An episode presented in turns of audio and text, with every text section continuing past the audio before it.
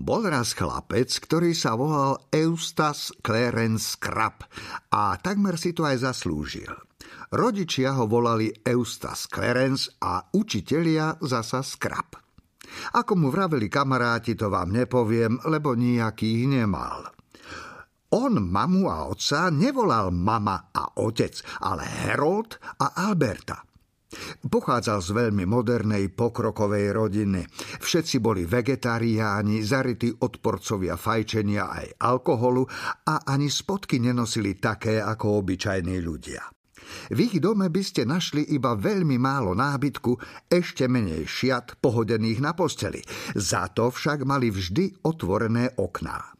Eustace Clarence mal rád zvieratá, najmä chrobáky mŕtve a pripichnuté špendlíkom na kartičke. Mal rád aj knihy, také, ktoré boli plné informácií a obrázkov s výťahmi na obilie alebo fotografií tučných detí na telesnej výchove vo vzorových školách, kde si v zahraničí. Nemal rád svojich bratancov a sesternice z rodiny Pevensiovcov, Petra, Susan, Edmunda a Lucy. Keď sa však dopočul, že Edmund a Lucy k ním prídu na dlhšiu návštevu, celkom sa potešil, lebo sa pred deťmi rád vyťahoval a ponižoval ich. Postavu mal síce chatrnú, takže by sa nemohol postaviť ani Lucy, nie to ešte Edmundovi, no vedel, že existujú desiatky spôsobov, ako ľuďom znepríjemniť život, keď sú vo vašom dome iba ako návštevníci, zatiaľ čo vy ste tam doma. Edmundovi a Lucy sa vôbec nechcelo ísť na leto k strýkovi Heroldovi a tete Alberte, no nemohli s tým nič robiť. Otec dostal ponuku na 6-týždňové prednáškové turné po Amerike a mama sa chystala ísť s ním, lebo už pri najmenšom 10 rokov nebola na žiadnej poriadnej dovolenke. Peter sa mal celé prázdniny usilovne učiť na skúšky pod dozorom profesora Kirka, v dome ktorého kedysi za vojny zažili neuveriteľné dobrodružstvá. Ak by stále býval vo svojom starom sídle, išli by k nemu všetci. On však bohužiaľ medzičasom skudobnel a mohol si dovoliť iba malý domček s jedinou voľnou izbou. Na to, aby sa s rodičmi do Ameriky vybrali všetci, nemala rodina dosť peňazí a tak tam šla iba Susan. Náš príbeh sa začína v jedno popoludnie, keď sa Edmundovi a Lucy podarilo nájsť si chvíľu iba pre seba. Pravda, že rozprávali sa o svojej tajnej krajine, o Narnii. Väčšina z nás zrejme má nejakú tajnú krajinu, ktorá je len a len naša, no zväčša býva celkom vymyslená. Edmund a Lucy mali v tomto ohľade viac šťastia, pretože ich tajná krajina naozaj existovala. Už ju aj dvakrát navštívili a nie iba akože v hre, ale naozaj.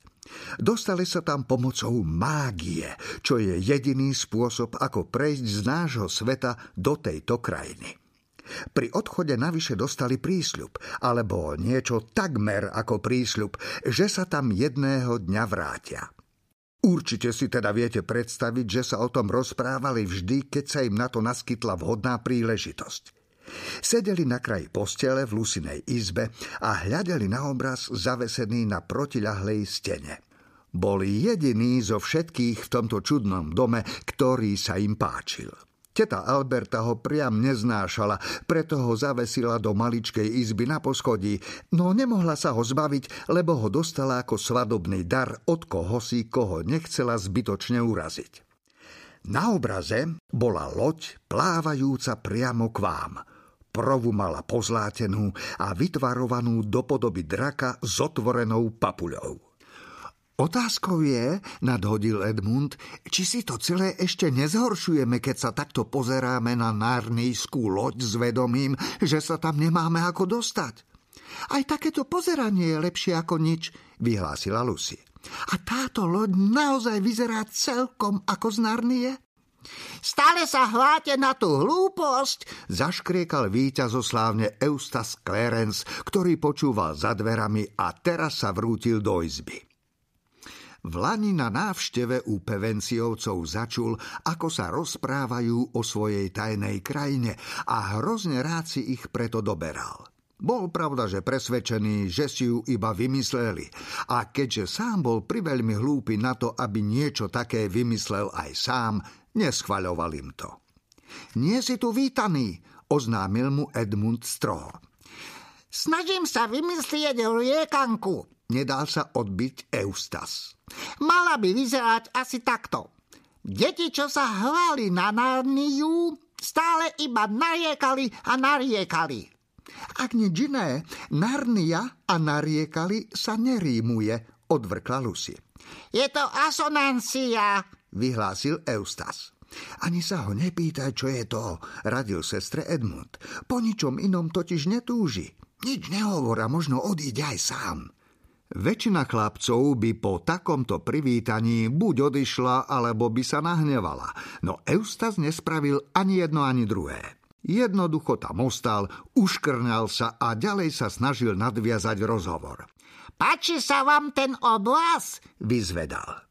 Preboha nie, že mu dáš príležitosť rozohňovať sa tu nad pravým a nefalšovaným umením, varoval sestru Edmund, no Lucy, ktorá bola vždy pravdovravná, už odvetila. Áno, páči sa nám, veľmi sa nám páči. Je to obyčajný gíč, odvrkol Eustas. Ak vyjdeš von a zavrieš za sebou dvere, neuvidíš ho, radil mu Edmund.